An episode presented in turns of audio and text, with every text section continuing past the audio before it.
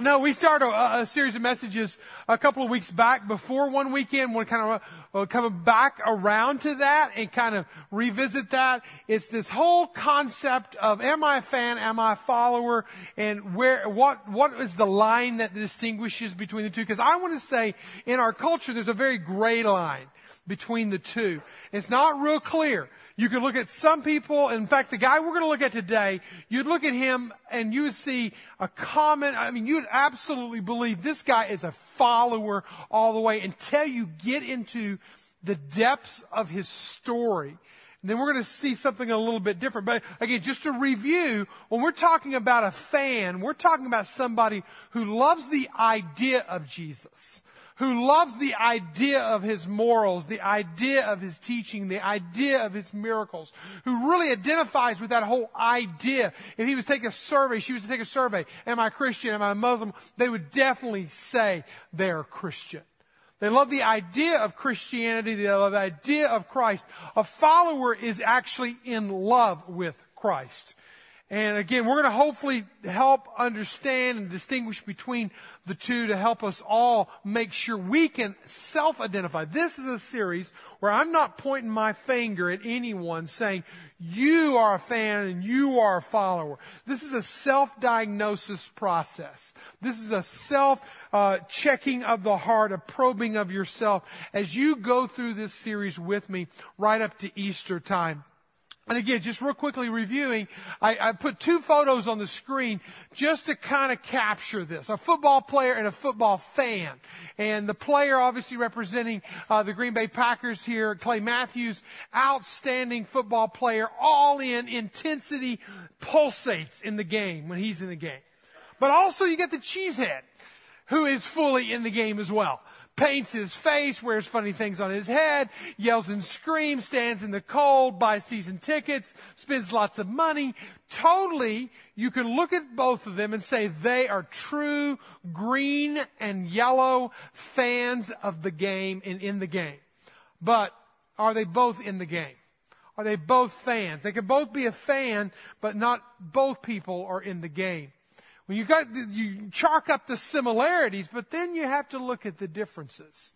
When, when one's in the game and they're finished with the game, they go one place and another, another, the, the player goes one place and the fan goes a different place. The fan, excuse me, the, the, the player will go to a bucket of ice and soak his tired, worn out body because they have been beaten and bruised and battered in the midst of the competition on the gridiron. The fan just makes his way to the local pub and finds another beer and another place to, to continue to critique the game and how they could have done it better had they been in the game. There's a difference between the two after the game. And you know that, and I know that. Which one of you are you a fan or are you a follower? Are you in the game or are you watching the game from the sidelines, critiquing those that are in the game? A fan is an enthusiastic follower, is what it says, or an admirer is what it says in Webster's dictionary. We're using that as our definition. An enthusiastic admirer. Total cheesehead guy, he's an admirer. He's enthusiastic, he's screaming as much as Clay Matthews is screaming. So you look at that and you go, okay, that, that person is loyal to his football team much like many of our people in this room today and beyond, are loyal to Jesus. And they say they're a Jesus follower and they'll hold up a Jesus banner. A follower, though, is different. And that's what Jesus calls us to. Again and again and again in Scripture. 20 something times, a follower is someone who does what other people say to do. Again, Webster's dictionary, but that someone does what other people, let's just insert Jesus in there, does what Jesus says to do. Now, in our culture of independence and freedom, self-expression, we don't like to be told what to do. We like to tell other people what to do. We like to make our own game plan, our own five-year plan. We like to do that ourselves. We don't want anybody crowding us too closely, telling us how we should live our life. But yet, what Jesus calls us to is a life of following following his lead, following his example, following his path, following his mentality, following his worldview, following his attitude, following, following, following as he instructs us. A lot of people like Jesus for the warmth of the embrace, for the security of eternity, for the happier conscience. They don't like words like submission and surrender and sacrifice. They don't like words like servanthood. Those are the words of a follower. We'd like to be our own. Kyle Idleman, again, the book that kind of prompted this series in my own heart to examine my own heart. Mike, what are you, a fan or a follower? But in Kyle Idleman's book, Not a Fan, he makes this statement. Put it up on the screen. Fans come to Jesus thinking tune up, but Jesus is thinking overhaul. Fans think a little makeup is fine. Jesus is thinking makeover. Fans think a little decorating is required. Jesus wants the complete remodel. Fans want Jesus to inspire them, but Jesus wants to interfere with their life. Just camp on that last one if you can't remember them all. How has Jesus interfered with your life? Do you allow Jesus to interfere with your life? Get in your business? Allow yourself to be shaped by Him. We're going to read a verse in a moment that really, when Jesus gets down, He defines what this means. And we've given a phrase each week, first week and now this week, and we'll give one each week that kind of helps us, again, distinguish, am I a fan or am I a follower? What am I? The first week I said this, a fan, you might be a fan, you could be a fan if you know about Jesus, but you don't know Jesus. You could pass the catechism class. You could be baptized. You could go to Sunday school. You could, you could win Bible drills or something like that. You've got the books the Bible. You got the key stories of David and Goliath and Jonah in the well and all that kind of stuff. You got some of that down and you know about Jesus and the miracles and you know about him and you can even tell people, you go on a mission trip and tell from creation to Christ. You know about him, but do you know him? I can't retell that message. That was a few weeks ago. You can go back and listen to that if you missed it. But do you know him or do you know about him? The second one this week, what I want to talk about is you could be a fan if you love blank more than you love Jesus. Just fill in that blank with anything. Anything you want it to be, anything that you desire, anything that you think about, anything that you, you ponder, anything that you will fight and defend for, anything that you will spend more money on than, than Jesus, thinking about that, then we're talking about it could be what the Bible calls an idol in your life. Could be food, could be money, could be fame, could be pleasures, could be sex, could be fantasy, could be career, could be video games, could be words with friends. I don't know. Could be any number of things that slip into our life that consume our minds, our thoughts, our attitudes. We begin to shape our life around it. Jesus says, no, no, no, no, no, no. If you're going to follow me, if you're going to really call yourself a lover of me, not just a lover of the idea of me, there's something that I'm going to get in your business and I'm going to begin to shape your life shape your marriage, shape your attitude, shape your consciousness, shape, shape, shape you. Again, what was the last phrase that I mentioned there uh, from Idleman that uh, that he said there? Interfere with your life. Is Jesus going to interfere with your life? John chapter 14 verse 15. If you love me, if you love me, you will obey my commands. This is an objective qualifying statement. Objective because he tells us there's a standard out there. My commands, my precepts, my principles, my truth from my word. There's an st- objective standard that's out there. If you obey this, it qualifies you to say that you love me. You love me if you're obeying this, if this is shaping you, interfering with your life. It's a part of who you are. That's that objective qualifier. Are you a fan or are you a follower? Let's talk about a young man, a young businessman, a young successful man. Find in your Bibles the book of Mark, chapter 10. I told you we're going to be lo- looking at all the gospel accounts of different people all the way up to, to Easter, looking at different examples of people and groups of people that model what a follower is. Hopefully we'll take it and ratchet it up and become, and make sure we're not in that camp, but we are a true follower of Jesus. We don't want to be a fan, excuse me, of Jesus. This young professional, we don't know much about him. In fact, if you take Matthew, Mark, Luke, and John, what they call the uh, synoptic gospels, and you look at all three of those gospels, you get a full story of this one account of this one man who comes to Jesus, falls on his knees, and cries out to Jesus, wanting to know how he can be sure he has eternal life. Pretty important question. Maybe one you've even battled with yourself. How do I connect with God? How do I live forever? How do I do this? And he falls at Jesus' feet. What do we know about him? Well, from Matthew chapter 19, we know that he's a young man. From, from Luke chapter 18, we know that he's a certain ruler. So you combine that together with what we have here in Mark, and you have the story of a certain young, rich ruler, attorney, business leader, councilman, we don't know, but he is a person of influence. He would be voted, if he's young, he would be voted. I'm counting young, anything in the low 40s, okay? So if you feel old at 30, then just get over it. Uh, be 46 and you can talk about being old. Um, and some of y'all are saying, yeah, right. Uh, but anyway, the, the, he would have been voted among the 40 up and coming, uh, among the 40s, the under 40s, uh, 40 group. He would, he would have been in the, uh, an Optimist club or a Rotary club. He would have been the, the, the, the person that you would have wanted on the council, city council, the school board, because he was, listen, he was a moral, upstanding, good, religious, spiritual man. He loved his mom and dad. He loved his wife. You would look at this man and you would say, this man, listen, is a follower of Jesus. You pull back the layers and you do a real diagnosis, we might see something a little different in a moment, but let's look at him uh, as he sells himself or as he presents himself. Verse 17, it says, And he was setting out on a journey, and a man, Jesus was setting out on a journey, and a man ran up to him, knelt before him. That's not common. All right, in a Jewish culture, pride's very high. You don't get down below somebody. This man obviously respects Jesus to the hilt.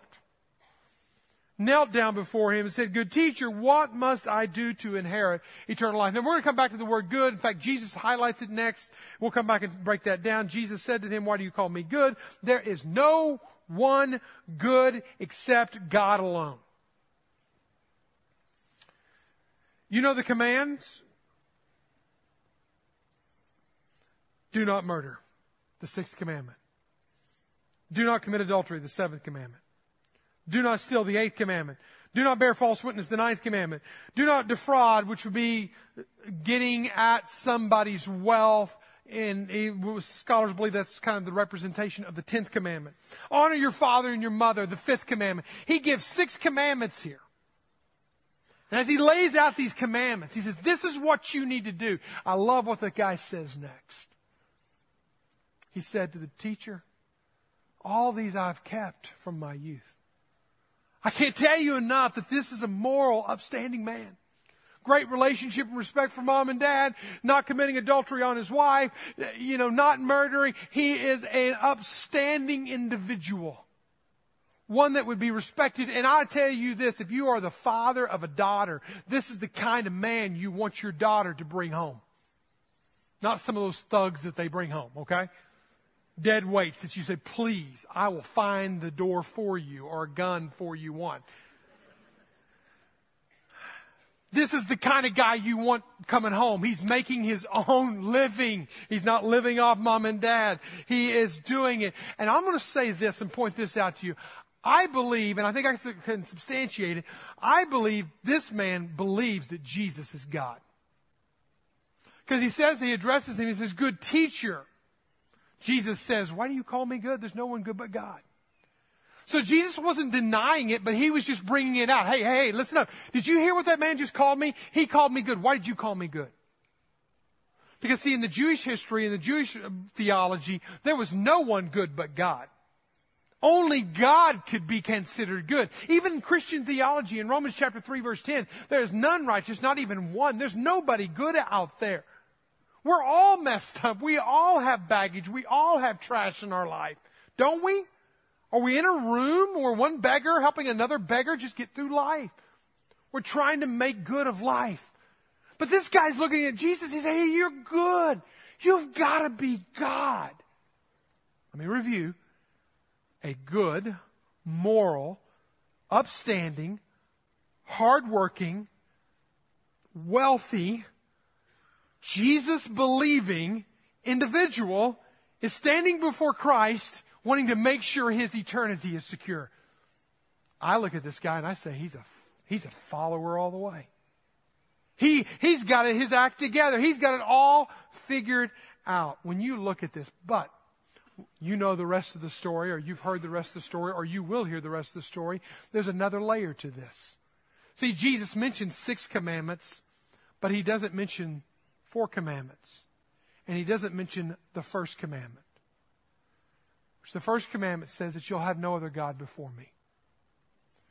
And there was one thing that this man had is he had a problem with other gods. Let's break it down. These are distractions in our life that you and I will deal with on an everyday basis. I'm going to mention three of them today, and all three of these you and I will deal with, and each one of them, as I mentioned one, the second one will be harder than the first one, and the third one will be harder to maintain than the second or the first one. So just get ready for it to build. The first one, the first distraction that this man was clearly dealing with was the distraction of more, fill in the blank. He was dealing with this desire for more, fill in the blank, okay? Again, fame, fortune, career, position, power, influence. You fill in the blank. I literally tried to make a list of all the possible things that we could desire, and I gave up. There's so many things. I spent literally an hour writing, thinking, desiring.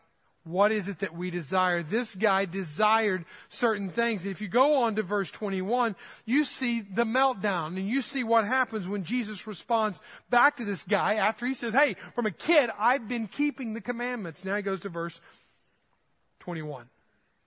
And Jesus looking at him, and I've highlighted it, loved him. I'm going to come back and talk about that in a moment. Looking at him and loved him and said to him, You lack one thing Go. He gives him three commands. Go and sell all that you have and give what you just sold to the poor. And you will have treasure in heaven and then come follow me. He didn't say follow me and then. He said, go get rid of these things in your life. Go get rid of the money. Whoa, is God anti-money? Is God anti things? Have I got to become a, a, a, monk and sell over uh, everything I have and go live in the hills and, and wear sackcloth? Is that, is that what he's saying? That if I'm going to go to heaven when I die? Not at all. God is not anti-money. He owns the, the land on a thousand hills. He, he owns all the gold and the silver, the book of Haggai says. God's not anti-money. Listen, God's anti-idolatry. And anything that stands between us and an absolute love for God, anything, career, fashion, passions, compassion, desires, anything that we would have out there, you can put in that blank that would stand between us and God. That becomes an idol. It stands in the way of the relationship. And Jesus knew that this man had a problem with stuff, with money with fortune. He tells him go and sell everything you have, give it to the poor, and then you can follow me. See, we have a problem in our world and in our day when we allow things to come between us and God. Stuff to come between us and God. I was on the plane coming back. I think it was probably from Paris to Atlanta that I was reading this passage again and again and again. And finally, it stood out to me in an amazing way. That statement, verse 21, I made it bold there, okay? Circle it. Jesus looking at him and loved him. Looking at him. I looked that up and what that means to look at. It means to look into the soul of someone. Jesus looked in to this man's soul. But he didn't just look into him in some kind of condemning fashion, some kind of berating kind of fashion. It looked into him and he loved him. Look at the word loved here, and the love word here means to embrace, means to hold. Jesus truly loved this man. But this man, though he loved the idea of Jesus, he loved the idea of following Jesus, this man loved his things, his money, his fortune, his possessions more than he loved Jesus, and Jesus could call him out on it. And you have Jesus who loves him. Listen, listen, don't miss this. Jesus loves him. The rich young ruler loves the idea of Jesus. I can't tell you the number of times in 25 years of paying a pastor that I've had people come in my office here this church and every other church that I've pastored, and they come in alone because their other spouse their, or their spouse will not come with them. And they come and they sit in my office. Maybe it's within the same 24 hour period that this event takes place. They sit in my office and they weep like a baby. Sometimes I embrace them and hold them, and sometimes I just want to cry with them, and sometimes I do cry with them. And they tell me this something, a story, something like this. It's been replayed so many times. I can replay it again and again. And they say something like this I just found out something yesterday about my spouse that I didn't know. Or their spouse comes in and tells them, I don't love you like I used to. I found someone else. And I'm leaving. And there's absolute brokenness and weeping. And I can tell you time and time and time and time and time again, what's going to come out of their mouth next is they're going to say, Mike, please give me the secret. Please give me the idea. Please give me the, the, the cure to make that person love me again, to make the one that I committed myself to, because I love them. I'll forgive them. I'll get past what they've done, where they've gone, and who they've done it with. I love them even if they don't love me. Help me make them love me back. And I tell you, I wish I had a wand. I wish I could say, okay, if you go home and do this, this, and this, they'll love you. They'll leave all the other persons, all the other ideas. I have to say this honestly. I have to say there's nothing, absolutely nothing you can do to make them love you. They got to choose to. They got to choose to. Here's a situation where this guy loves the idea of Jesus, and Jesus loves him. And he can't let go of his stuff in order to follow Jesus. We do the same thing. We commit adultery on Jesus all the time. Whenever we love anything more than we love Jesus. And this man heard this, and in verse 22, how did he respond? He responded in verse 22, it says that he was disheartened. In one translation, it says he grieves. He was disheartened by the saying, and he went away sorrowful for he had great possessions. He couldn't let go of them. He loved them more than he loved Jesus. He wanted to follow Jesus, but Jesus, can I bring this along? That's no more rational than me coming to the marriage altar and saying to Lori, Lori, I love you and I want to marry you, but hey, I got three girlfriends over here that are pretty hot and I want to stay with them too. It doesn't work that way. And neither does Jesus let it work that way. And so when anything stands between us and God in our devotion to Him, it's an idolatry problem. And it grieved him. He was sad because he wanted to follow Jesus, but he couldn't. This is where the sovereignty of God and the free will of man come in. You don't realize it's the only time that Jesus literally invites someone to follow him, and he refuses. The sovereignty of God is that God gives us the choice. He could force it upon us, but He doesn't. He gives us the choice, and if we choose to say no, He will say, okay. If we choose to love something else more than we love Him, He will say, okay. What is it that we are going to do? This guy had money. He had money. He couldn't let go of the money. He couldn't, he, I was reading Kyle Idleman's book and, you know, not a fan. And I was, we were in the last fall and we were, we were in the process of looking for houses. We got this bug that we were looking for a new house. We had these different things that we were looking for in this new house. And we had some great real estate agents here in the church that were looking for us. And we found several good houses. And one of them in particular, we really got excited about. I got more excited than I think Lori and we were ready to, I was ready to make an offer. She wasn't, and that's why we're married, is because we don't make decisions unless we make them together. And I'm like, come on, hurry up, hurry up. I'm ready to make the offer, and you're not ready to make the offer. And so all, all this going along. And then I get to Kyle Idleman's chapter, and he talks about he and his wife going through a process where they wanted, and there's not a chapter and verse for this, but this is what he said. I want to quote it from you. Make sure that the largest check they wrote, they wanted to make sure as a family that the largest check they wrote each month was to the work of God. Was to the work of God. And I can say right now, and I'm not saying this in a boastful way, I'm just saying this right now, when that happened to me, I asked the question, does the McDaniel family is the largest check that we write to the work of God through Grace Point Church every month? And I could say, not in an arrogant kind of way, I could say, yes, we have made that commitment. We have lived below our means. We have been able to write a check either to uh, our operating budget or to the Envision campaign or to our missions money that would equal out over the months more than we give to anything else, more than we give to the bank, more than we give to the mortgage, more than we give to the cars, more than we give to any sports, more than we give to anything.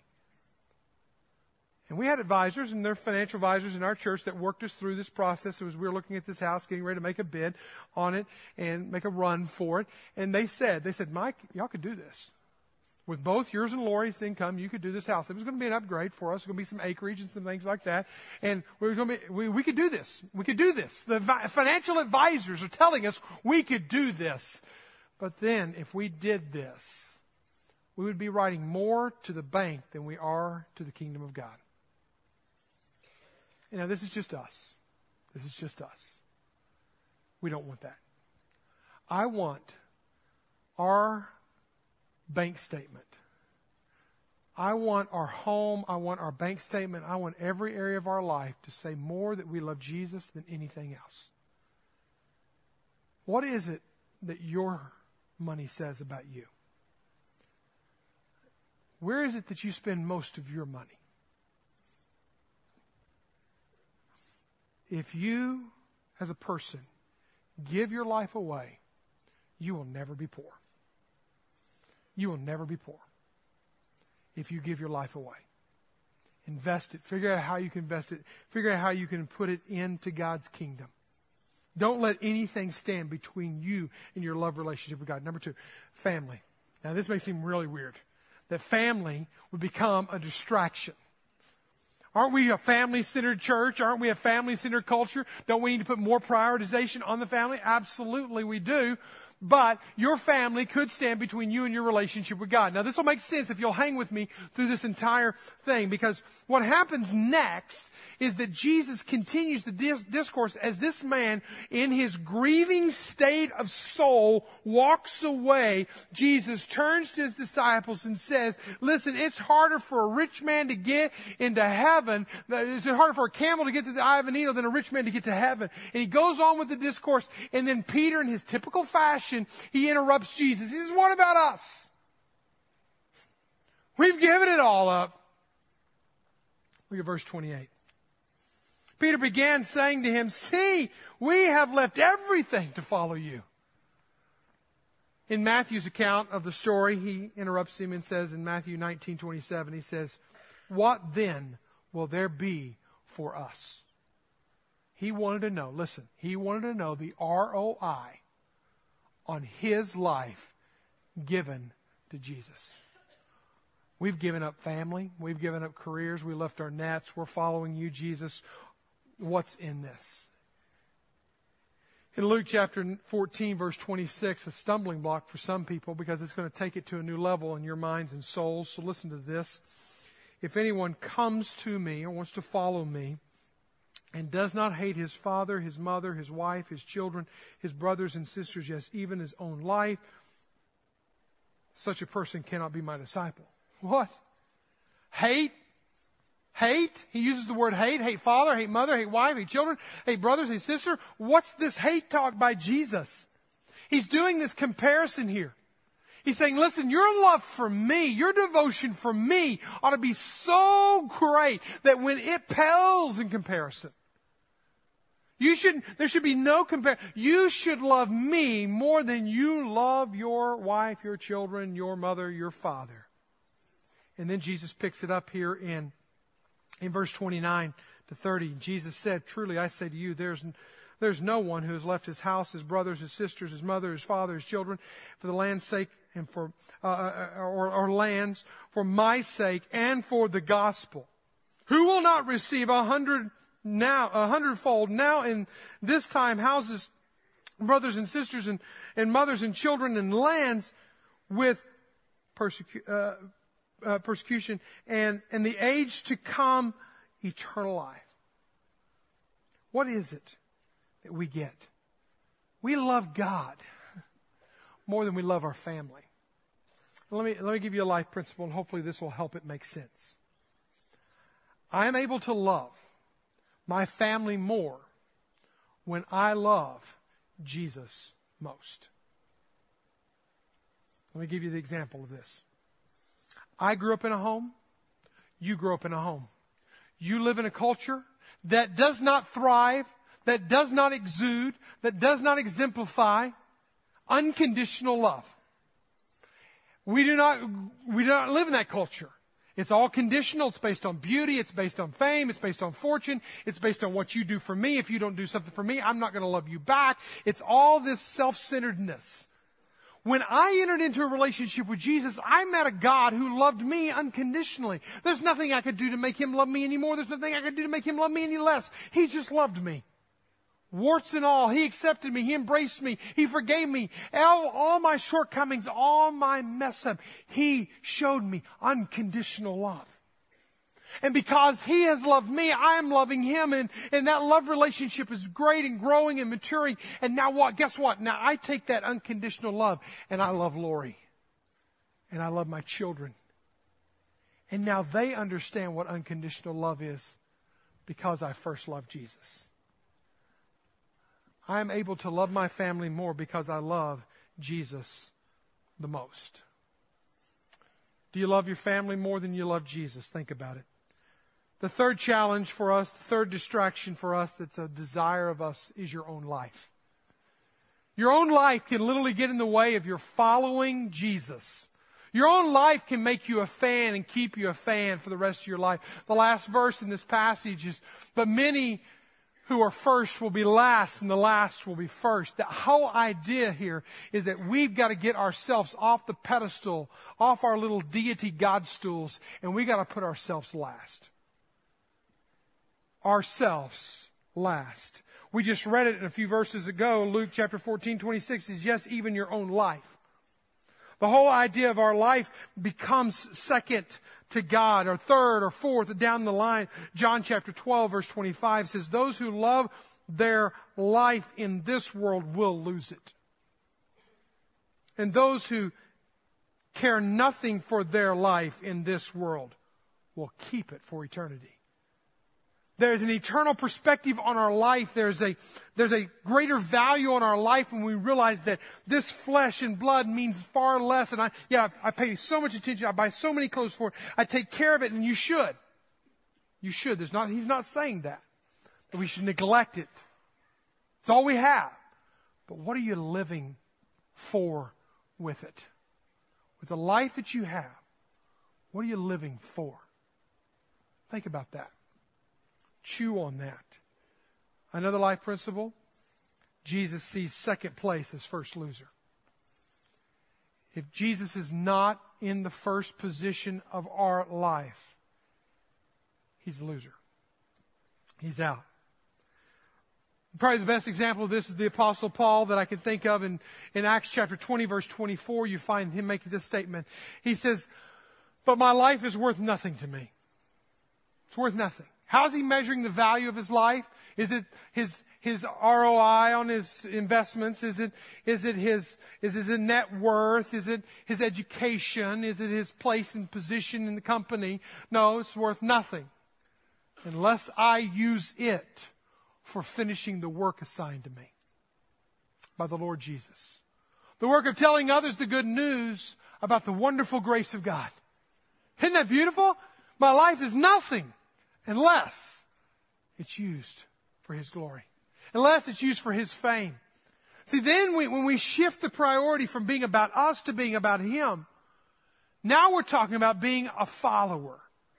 But when it's about us, we don't want to follow anybody. We want to follow ourselves and we want to just be a fan of Jesus, paint our faces for Jesus, uh, cheer for Jesus, raise our hands in worship for Jesus.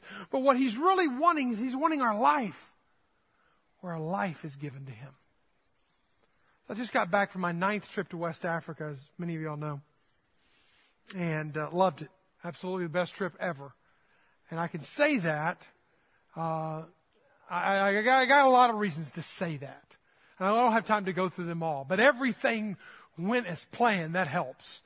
Uh, flights were smooth, luggage was there, team was great, uh, uh, the village was amazing, the, the weather temperature was good, the food was good. There were so many things good about the trip. It would rank up there as my favorite all-time trip to West Africa. But I think probably the tipping point was the believers or the new believers.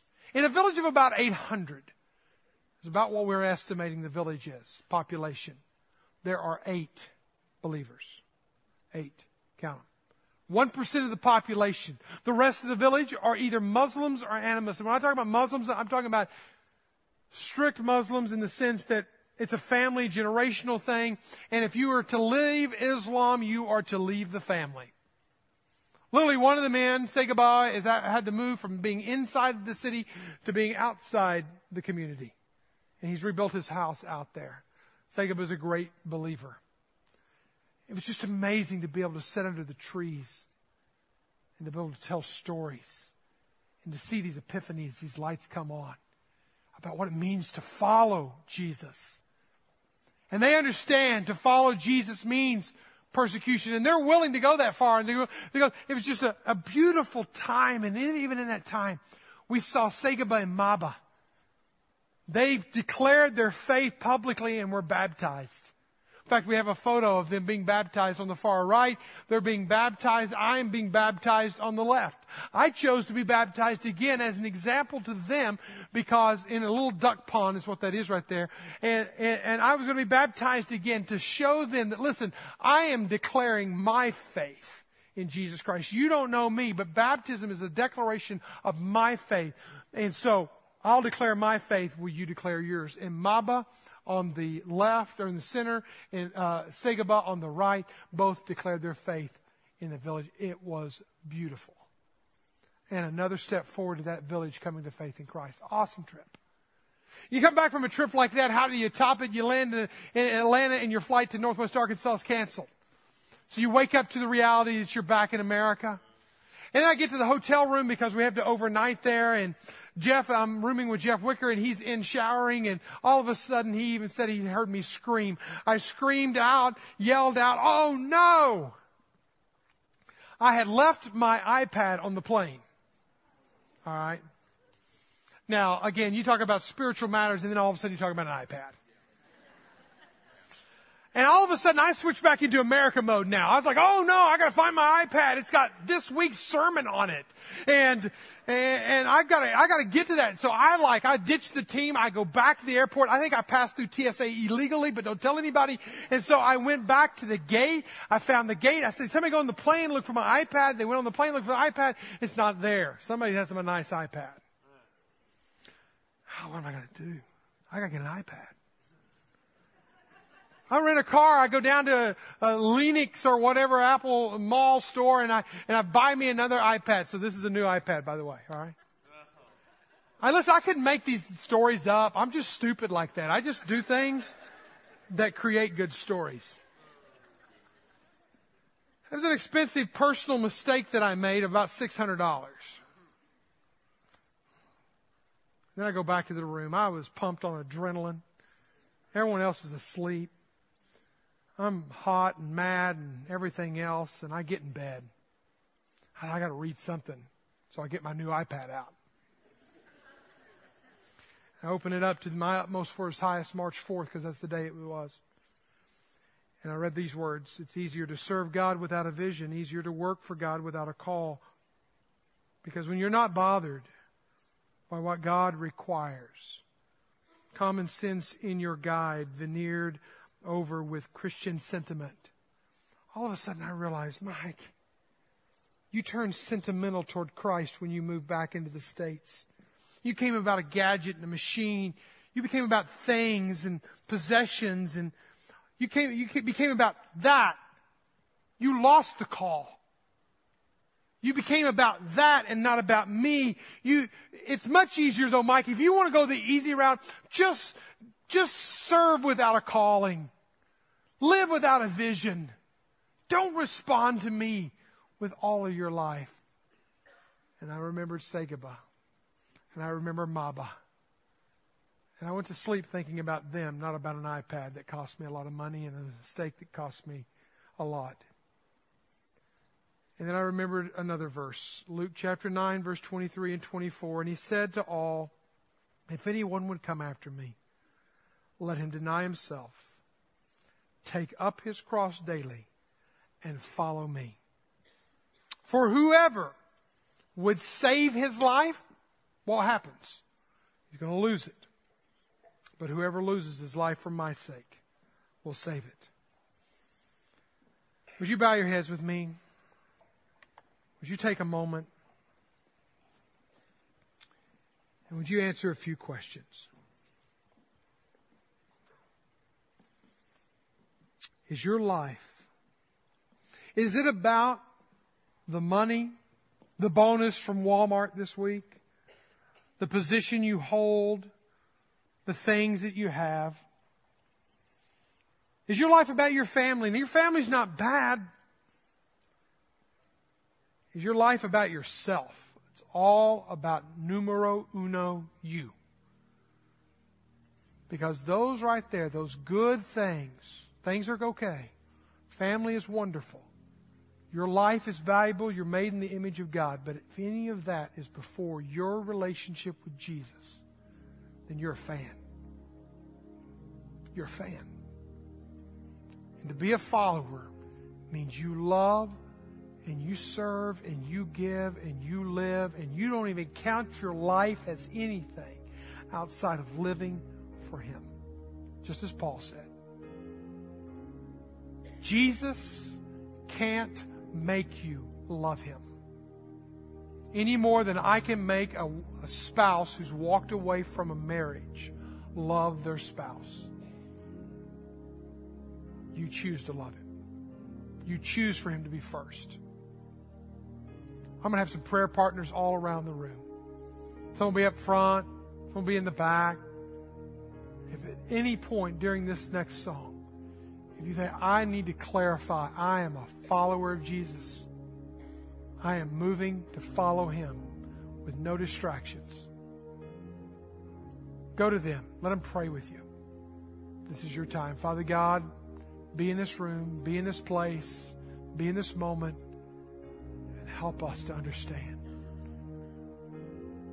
what is distracting us, what is keeping us from being 100% following you? Is it the things we have, the stuff, the money, the possessions, the bank account, the 50C3? What, what, what is it? The house, the car? Is it even our family? All the sports events, all the, all the tournaments, all the things that we got going on that distract us from you? Is it even just our own selfish desires? Lord, help us to put you first and to put ourselves last so that we might really, really, really live. In Jesus' name, amen. Would you stand? Would you sing with us?